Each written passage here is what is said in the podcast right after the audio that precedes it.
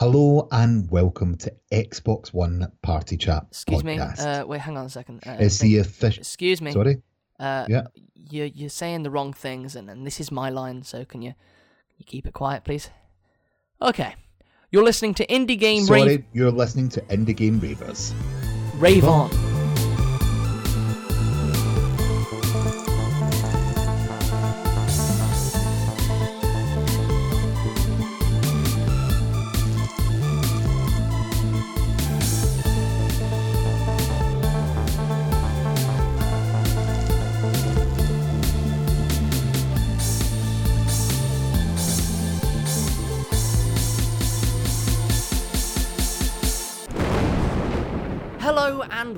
To Indie Game Ravers, the show where we rave about your games.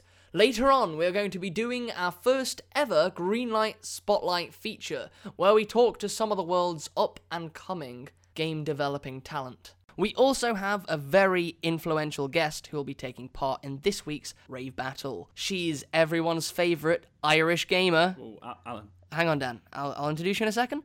Right, where was I? Everyone's favourite Irish gamer. You may know her from running a PlayStation 4 related podcast. But, but Alan, Uh, Dan, patience. She's Irish. She's a podcaster. It's Reese Miller. Hello. Hello, Reese. How are you today? Um, I've got a little bit of a contention. What's that? Not another one. What's that? Um, well, I'm not a girl.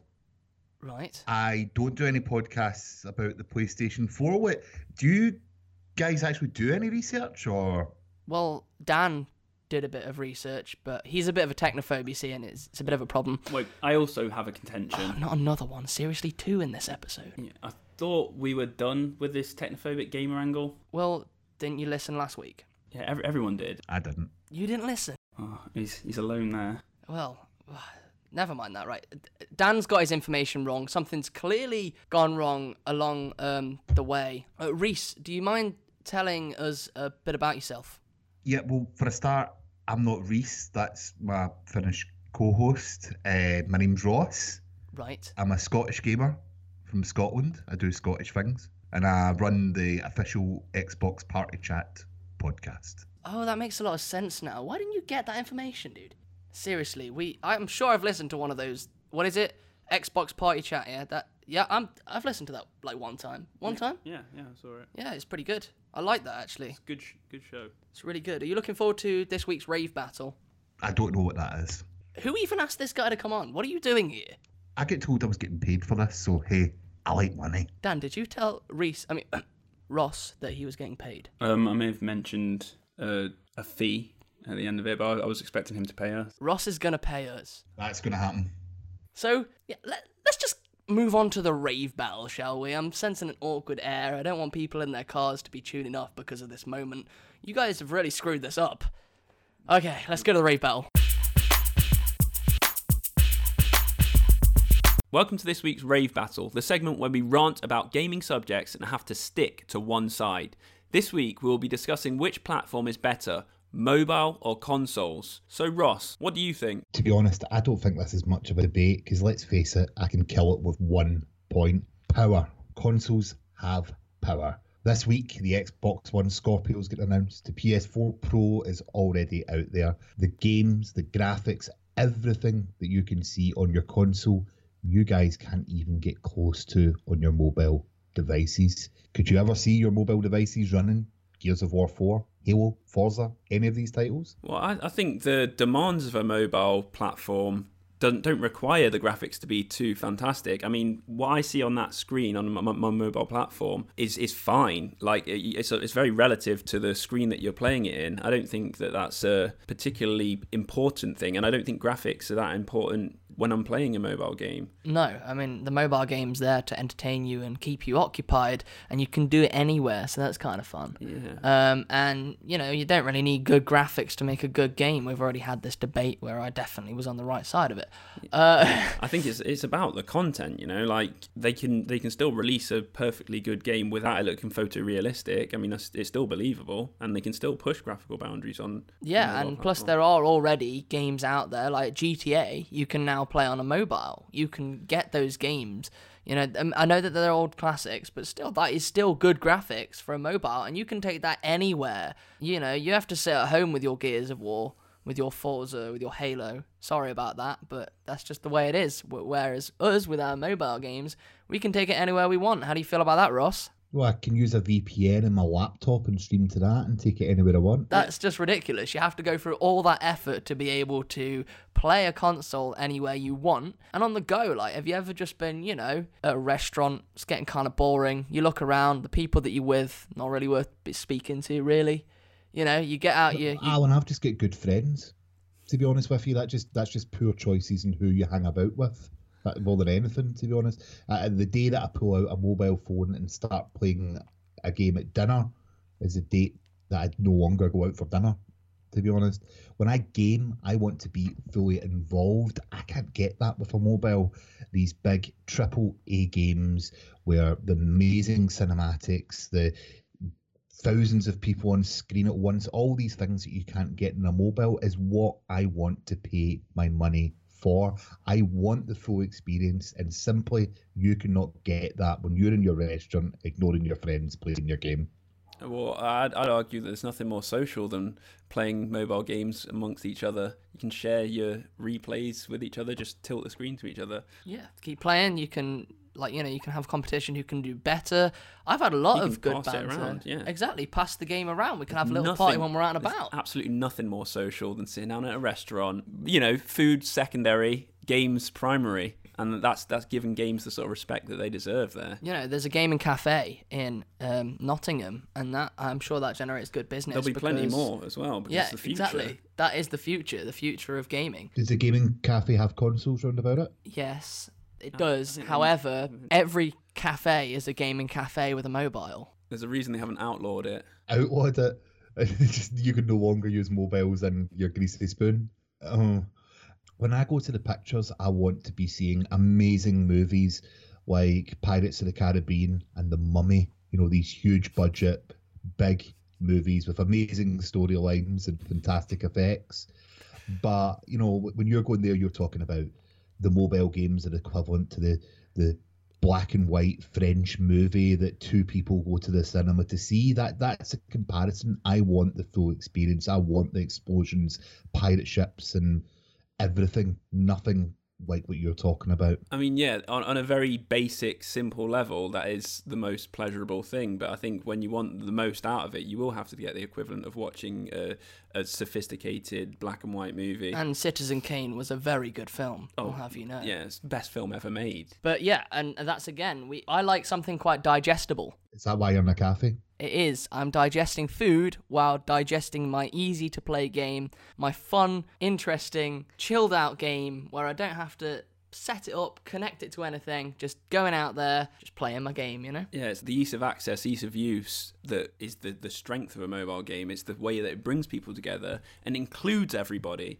I don't like having to prepare myself to go out there and try and get some enjoyment. I like the instant enjoyment. That's what mobile games affords us. And the great thing about mobile games is there is room for improvement. Like, don't you think that consoles are getting to a point where they've probably reached their peak and are probably going to go downhill a little bit because they're going to be producing more of the same, whereas mobile platforms have the ability to give you a diverse range of games to play. And a lot of the time, those games are free, so you don't really have to pay anything. Apart from microtransactions, let's face it, the mobile industry are riddled with microtransactions microtransactions.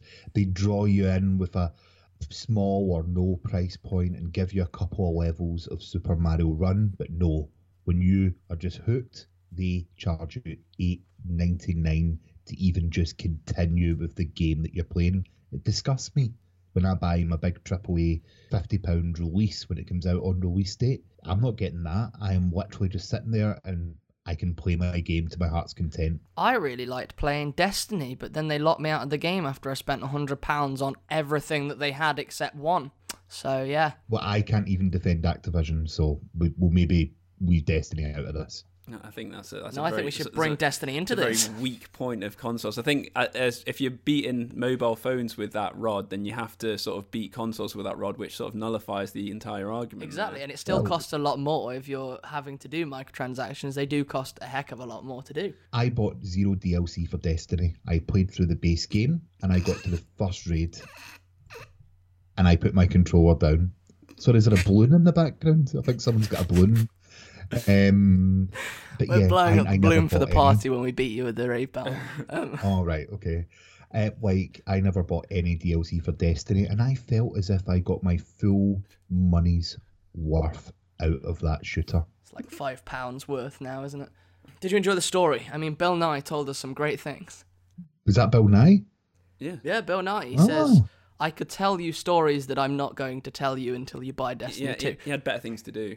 than- Um, I never bought that game for the story. I bought it because it's a Bungie shooter. You don't buy the Bungie shooters for the story. You buy them for the mechanics, the fun you're going to have, and it was a great co-op game.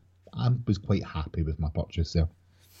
Well, I don't know. I think you, you play the multiplayer for not story, but I think you play the single player for the story. And you know what? For free, we got the story on our mobile devices. You get the Bungie app, and you get every little piece of story without the the stress of hearing Bill Nye's gruff tones in your ears. Exactly, and that- we could enjoy the story of Destiny, um, and we don't even have to pay for the game. Whereas you want to, you know, play all the games on your consoles and I stuff. think well, yeah, that, that's a strong strong argument for companion companion apps that uh, mobile devices allow you to have. They enrich the experience on a console at no price whatsoever. I think that's that's the really really brilliant. exactly, perk. and we yeah, and we can enjoy the, the universe of Destiny more so than you can just playing it. By reading, Reading and interacting. It's touchscreen. Reading's good, okay. There's swiping involved. There's tilting. If you put the gyroscopic tilt on Wait, your is phone, Tinder? is it? No, no, No, no, Tinder's But another it's, app. it's, it's another perk for mobile games. just when you're swiping. Um,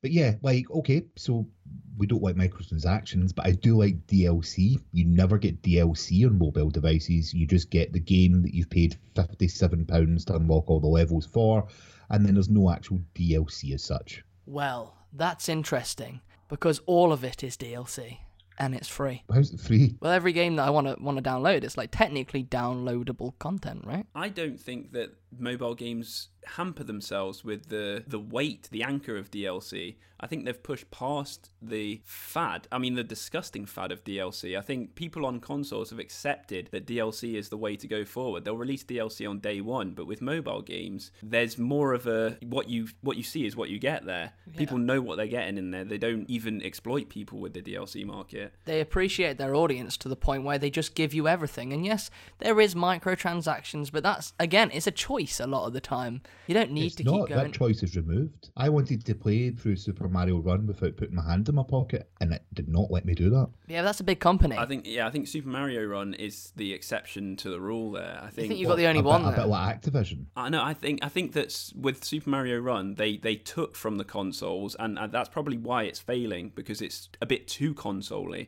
I think if they're stuck to the mobile ethos of just giving people everything and letting them unlock it over time, then I think it would have been more healthy. But yeah, I definitely think that's not the, the rule with mobile games. Uh, There's Yeah, a, there's something great about games mobile games is yes, they do say you have to use microtransactions to move on forward faster, but if you're patient and relax, you can just sort of take your time with it. And I kind of enjoy that with think, some think, games. Think about same company, Pokemon Go. They release uh, 100 new Pokemon for free. Exactly, it's a free Pokemon game. If you tried to buy a Pokemon game for console, they never go down in price.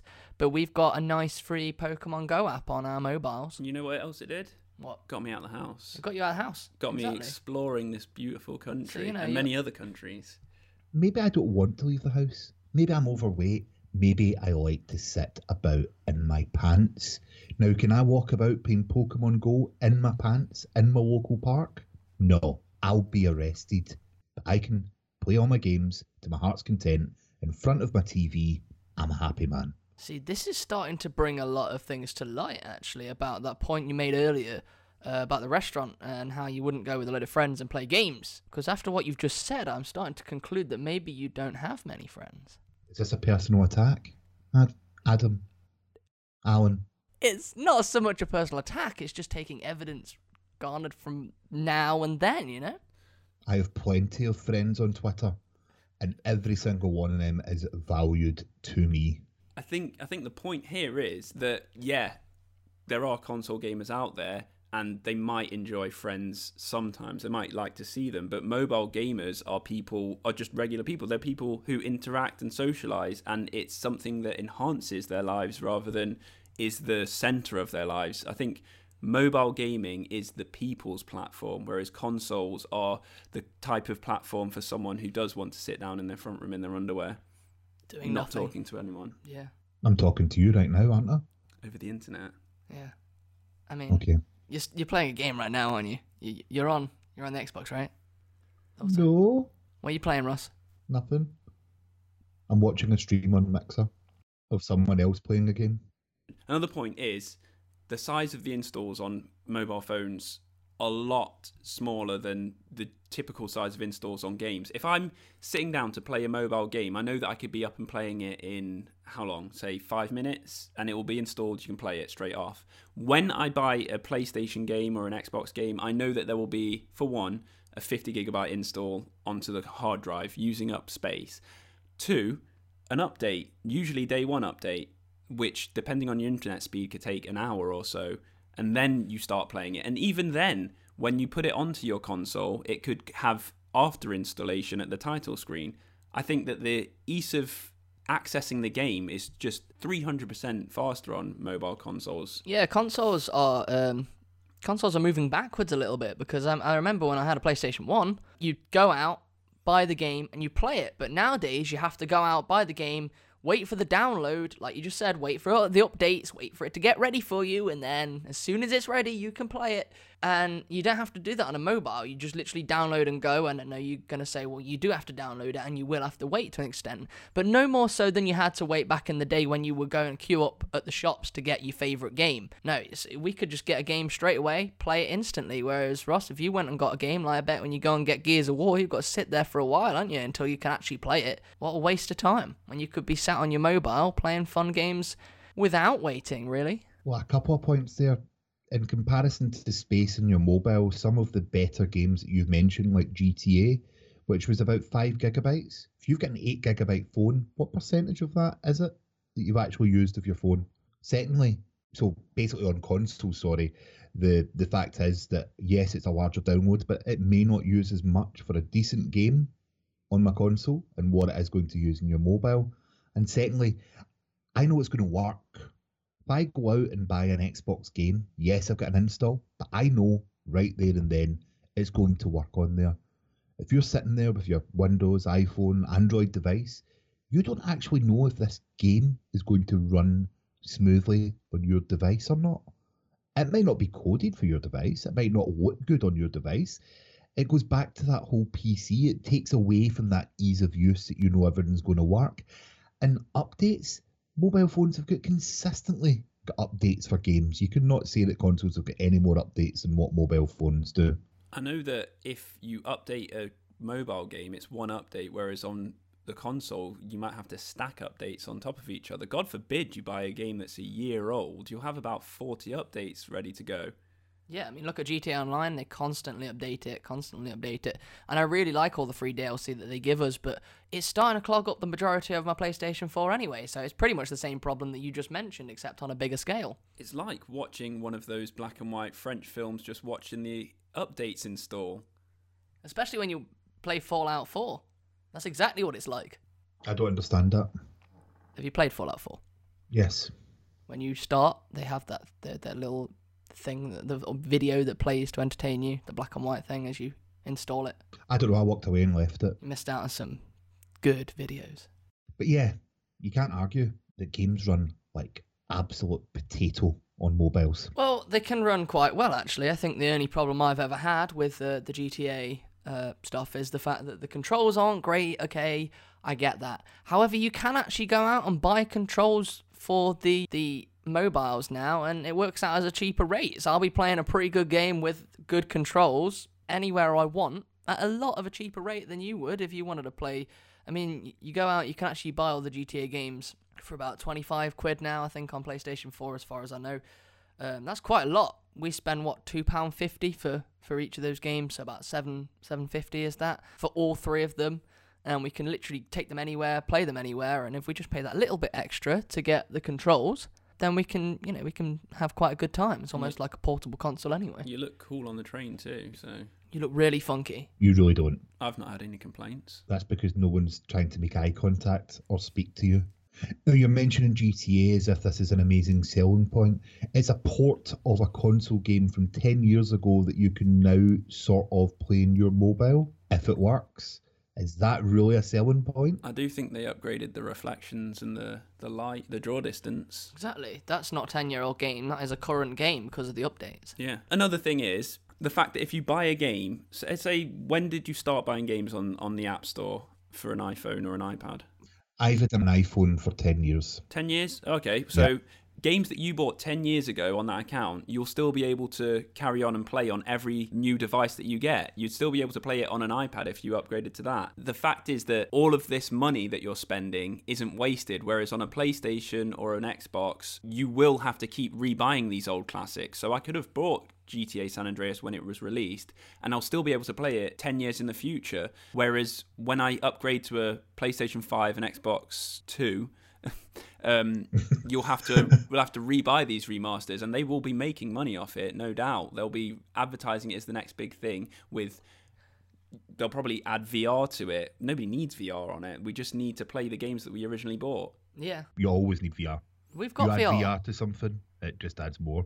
No, you've got a piece of cardboard that you strap to your phone. It's VR. That's not VR. that made me feel all the feels when I was when I was going on that roller coaster. I felt pretty ill because I don't like roller coasters, but it felt real. It brings a really good point though. How cheap is it to get VR on a mobile platform Exactly. compared to on a console? Yeah, How much you- would uh, if you quickly Google it? About three hundred pounds to get VR on a console, and wait, ten quid to get it on a mobile platform. That's cheap as chips, and it's good as well. It's It, it, it further backs up our inclusive, the inclusive ethos of mobile platforms and the ease of access. Like this, the mobile platform is the people's platform. Consoles are a niche market here in comparison to mobiles. I'm saying consoles is a large market, but mobiles is something that your your nan could play, your daughter could play, your cousins, your mum, everyone in your family could play forever. Sorry, I was going to say, like, so you're bringing cost into this. Mm-hmm.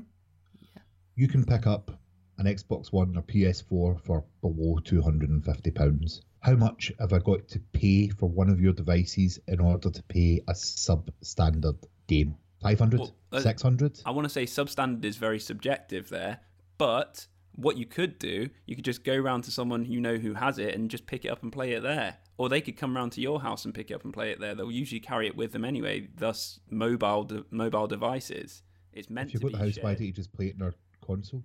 And Because- the two yous could play at the same time on the same console. because we can take it anywhere. Really, Do you like to lie down and play games sometimes? I sometimes? love to lie I down. love to lie down. Lying and play down's games. a good thing. You know what? That's why I have a TV in my ceiling. Oh, that's a mirror. Sorry. A game can be as big as you want it to be when it's on a mobile device. You know what? You just move it closer to your eyeballs. You're always restricted by where you can put the television with a console game. Like I like to lie down, which means that the distance from where I'm where my head is and the television it's it's taking up about 10% of my vision. With a mobile device, I can move it as close as I want. I can be as close to the action, as close to the entertainment, as close to the emotion as I want to be. Yeah, when you're playing Real Racer 3 or Real Racing 3, you feel great. You feel amazing because you literally are holding it. It may as well be VR, really, may it? you may you're as, just holding you it may as as well be you can to your sitting inside the car, shifting up and down and speeding at 130 miles an hour down that tarmac because that is how real it feels. Exactly. You're not going Is to this get an that. actual thing, real racing? Yeah, Real- Real Racing 3. Oh my Oh my god. Oh. He doesn't know what Real, Real Racing 3. Ridiculous.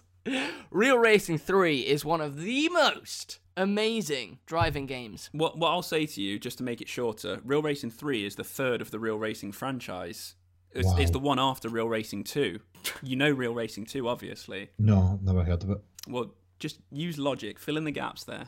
The first one, it was called Real Racing. Um, battlefields confuse me, so I don't know. Like, would is the fourth one going to be called Real Racing One? I mean, let's be honest, Xbox has confused me. Yeah, that is true. Why Um, can't they just count these days? I don't know. I really don't know. They're probably too busy playing games on their phone. And with that point, I believe that brings us to a close. Thanks for your fantastic input, Re- Ross. Um, and we, yeah, we really enjoyed having you on the show. But it, I think now it's time we, we move over to the interview because uh, you totally lost that. I did not lose anything. That was embarrassing. It was awful, man. Do you want me to not put that out? Because we really kicked your ass on that. No, you never. Okay, well, if you guys want to tell us who you think won, myself and Dan or Ross, please message us on Twitter at Indie Game Ravers. But for now, we're going to take us through to the interview. Did that rhyme? This week, we have our very first Greenlight Spotlight segment where we talk to up and coming developers who want to get their game seen. Today, we have with us Luka Parascandalo, creator of action roguelike game The Wish Granter. Welcome to the show, Luka. Hey. I just want to start off just by asking what exactly is The Wish Granter? Uh, so, The Wish Granter is um, an action roguelike or roguelite. I mean, that's a pretty common term for um, games that are roguelikes, but um, it has external progression, so it's not like exactly like traditional roguelikes. Mm-hmm. Um, uh, the main points of the game, I think, are strategic combat. So it's not like um, you have a twin stick shooter where you're just running around and shooting. Mm-hmm. Um, it's more um, strategics that, uh, in, in a way that it involves a bit of planning. So if you just go rushing through, it it will be hard. So it's a bit of a challenge thing. Could you explain a little bit of the story of the Wish Granter for us? Basically, you are playing as uh, heroes. These are people who died in battle, so like um, a knight or something, and uh, they somehow find themselves resurrected in a in a town, and there's no way to get out of this town, or there's no exit, uh, and and the only thing uh, they know is this mysterious entity that they can only hear, not see, which they call the Wish Granter, and it basically tells them to go delve into dungeons to retrieve artifacts, and in return, he promises them freedom eventually. So, uh, what like made you get got started on the uh, making the Wish Granter?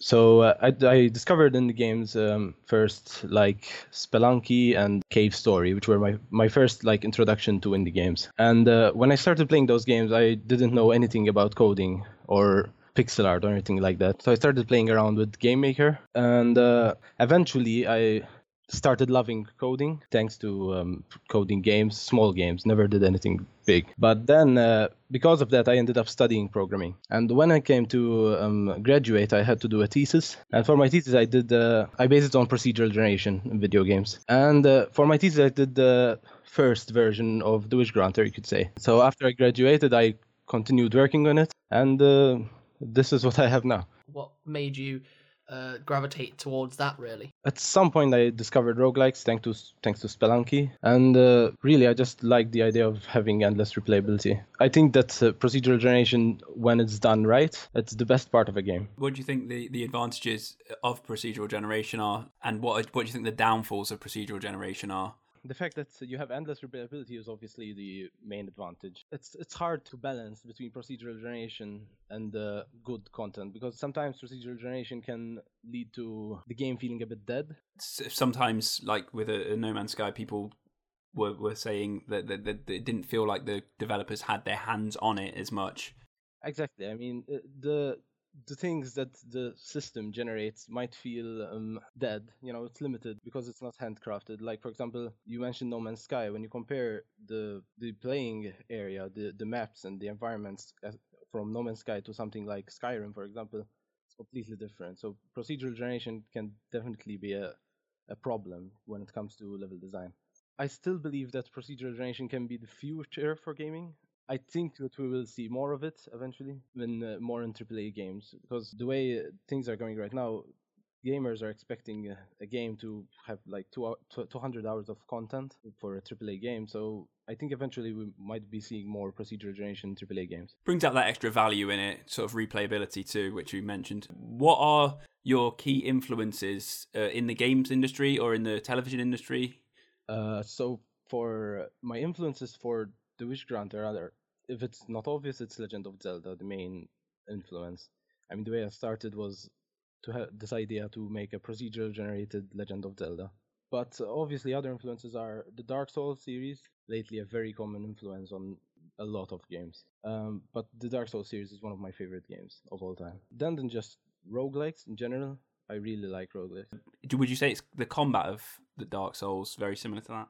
Um, the way I, I feel like uh, the combat is similar in the way that in uh, in Dark Souls you have to think about the attacking. You don't just go in and spam the attacks. You have to really plan what you're doing, and in that way I think it's very much similar to Dark Souls. I mean, so far the the game is at a certain point where I'm constantly adding content to it, so things are always changing, and uh, each time I add a new weapon or add a, a new type of spell or something, it, it just changes a lot. So it's going to be a bit tough to balance combat, but I want it to be balanced in a way so like in a game similar to Dark Souls, where you know you, you have to know what you're doing, you know have to know, you have to know what you're using, and you have to know the advantages and disadvantages of what you're using against a particular enemy. Okay, so can you like further explain like the mechanics of the game and how it fits into the roguelike genre? The main t- takeaway from uh, roguelikes is um, permadeath for Wishgranter. There is a permadeath where the character that you'll be playing, if you die during a dungeon run, that character is lost forever. But uh, you will come back as a new character with maybe a different class, and uh, obviously they will have no experience. They will be a, low level cl- character, but things you will have uh, unlocked by progressing the story or um, unlocking uh, permanent unlocks through the Wishgranter, um, they are permanent. So even if you do lose the character, permanent isn't as unforgiving as like with traditional roguelikes. There's still uh, an external progression that you will not lose when you die with your character. It, it's not going to be one of those um, roguelikes where it's just a twin stick shooter and you kind of rush through uh, each room shooting up everything. It's uh, more of a strategic approach uh, to a roguelike. Uh, much like traditional roguelikes, you have to plan. I mean, it's not uh, turn based, it's action, it's in real time, but you do have to plan. Because um, if you just rush in, you will die. You have to be careful. You are obviously a, a developer at heart. What? How did you go about forming the story? um, much, much like everything else in the game, you know, I draw from inspiration. Like I, le- I read a lot of uh, comics and manga, so uh, I draw a lot of inspiration from these stories and from even television series and anime. Uh, I'm very influenced by stories that I see. So I mean, I didn't copy the story, but it's uh, I draw inspiration from stories that I enjoy. What type of genres would you say you enjoy? kind of mystery, but not like in the traditional sense. Like uh, I like things that keep you guessing. Like you never really know what's uh, what's going on. Like there's always more questions piling up to obvi- obviously building up to a big reveal. That's the kind of thing that I enjoy. Right, and did you say that there's like a mystery at the heart of the Wish Granter that you sort of have to sort of un- unfold as time goes on? Yes, uh, there's uh, the story that is going on uh, as you play the game with the, the, characters and all the people in the town that want to know what the Wish Granter is and what's happening. But there's also um, the lore that you can uncover by finding bits and pieces here and there in dungeons. The lore is about the Wishgranter, but also um, before to you know set up the the world and the universe uh, in which the Wishgranter takes place.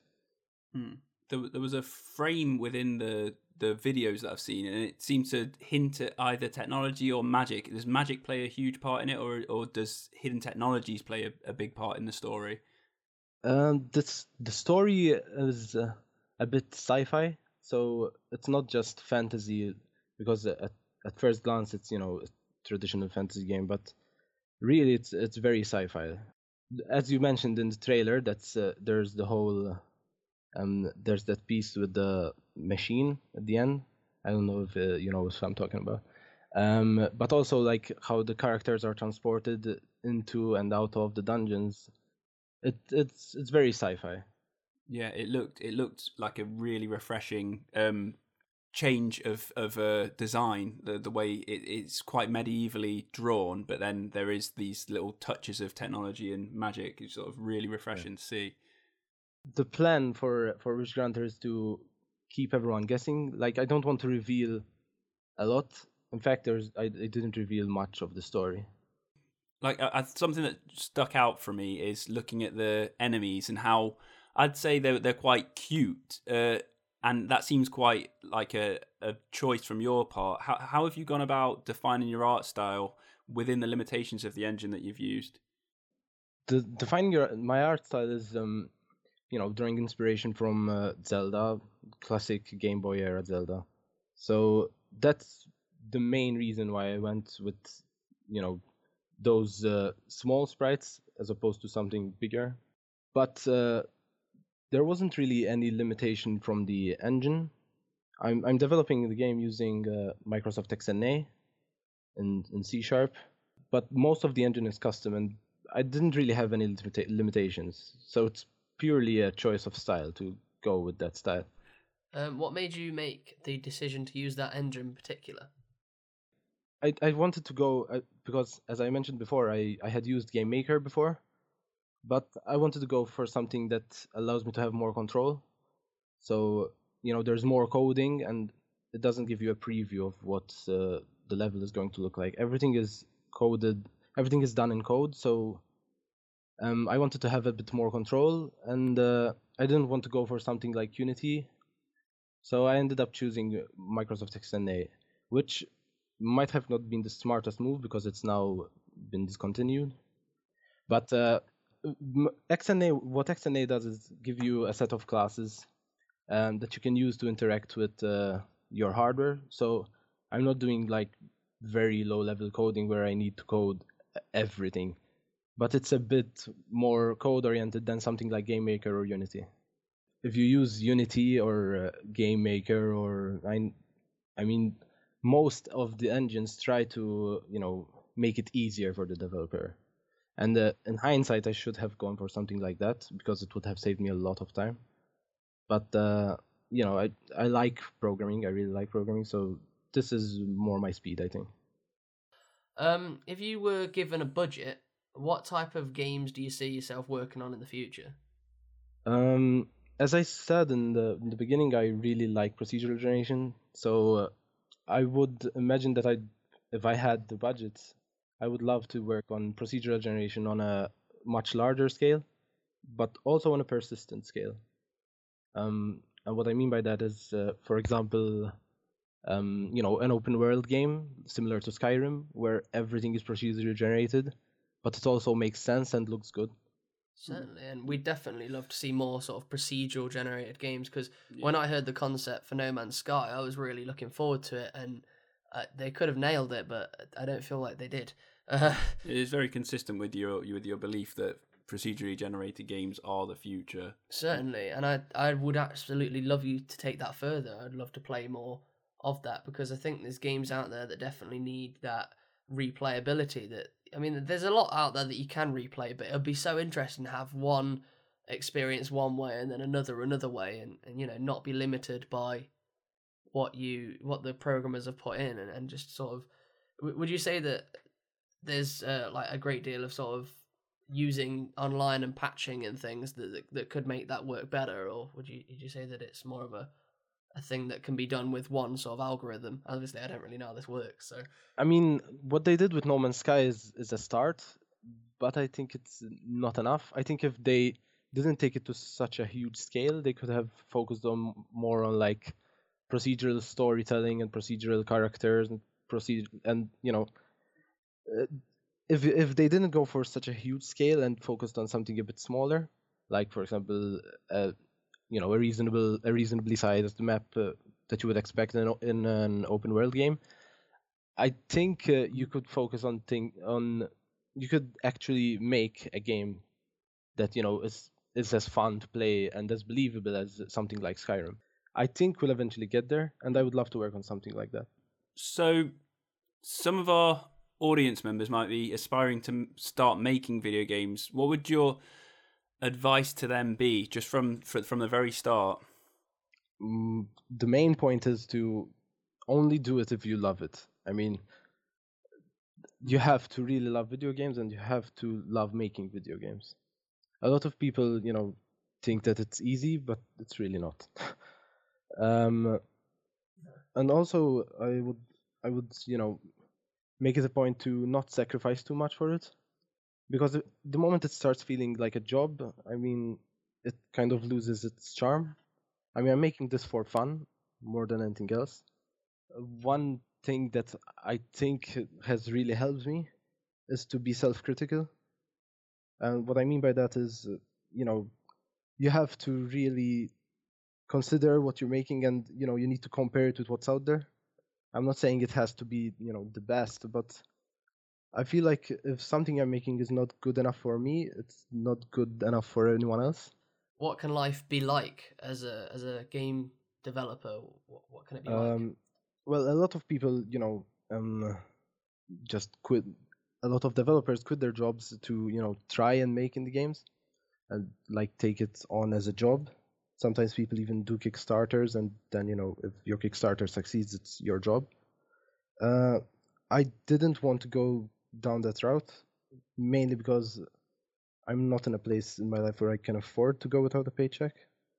So you know i i wanted to do this because i li- i love it and because it's a kind of a hobby of mine. But it's still it's still pretty challenging to balance you know balance having a full-time job balance having a, a social life and working on the game especially if you're doing everything yourself. Mm, when i feel like i'm not managing. Like i mean I, I work as a programmer so you know i spend eight hours coding at work. Sometimes i get back home and i don't feel like doing coding. So i either work on uh, the art or the music and that is uh, the reason why i didn't go for a kickstarter or something because this way i don't really have deadlines. I set my own deadlines. I think some people, I mean, it's touching on something we said earlier, but some people who want to get started making a game uh, might not necessarily know how to code, and it will probably be quite an intimidating thing. What advice would you say to the people who both want to get started coding and want to get started without the coding? Um, I recommend starting with something like uh, Unity and GameMaker, and definitely follow a tutorial. There are a lot of brilliant tutorials that can really help out even a complete beginner. When I started out with GameMaker, I had no idea how to code at all, and I still managed to make a couple of small games. So, if you follow tutorials, it's it's really easy. And once you start learning coding, it all starts making sense. You just don't have to give up and just focus coding is actually really easy once you once you get used to it. You just need to stick to it, and eventually you get better. I mean, even when I started the Wish Granter, I mean, I keep going back to the early days and fixing code, and I think to myself, I mean, how could I do something like this? Because uh, now I have a different perspective from experience working in the industry, but and also working on the Wish Granter itself. So you will make mistakes, and it will be frustrating, but you know, you get better as you go along. I think that that brings to a close uh, the interview. But thanks very much for being on the show, Luka. Um, Thank you for having me. Yeah, and uh, finally, what can our audience do to support you and support the game? you obviously vote on Steam Greenlight, um, and then just you know follow on Twitter, and I have a Tumblr devlog that I update very frequently. Um, you know, and to help out, you know, spread the word as best as they can. Fantastic. Well, we certainly hope people do support you because we will be retweeting you and, and all sorts of things. So, yeah, once again, thank you for being on the show. Thank you for having me. Congratulations to at Sean Sig. You've won yourself a free copy of Zombie Vikings. That concludes our current wave of competition. Stay tuned to the podcast for any possible future giveaways, though, guys. And thanks again to Luka Parascandolo for appearing on the show. And well done for getting the Wishgranter greenlit only days after we recorded your interview, mate. Well done. Huge cheers to the Lord of Music himself, Master Geordie Baines. Now then, speaking of music, before we close off, Allan is going to metaphorically drop the bass and beatbox some dubstep for us. So until next time, guys, rave on.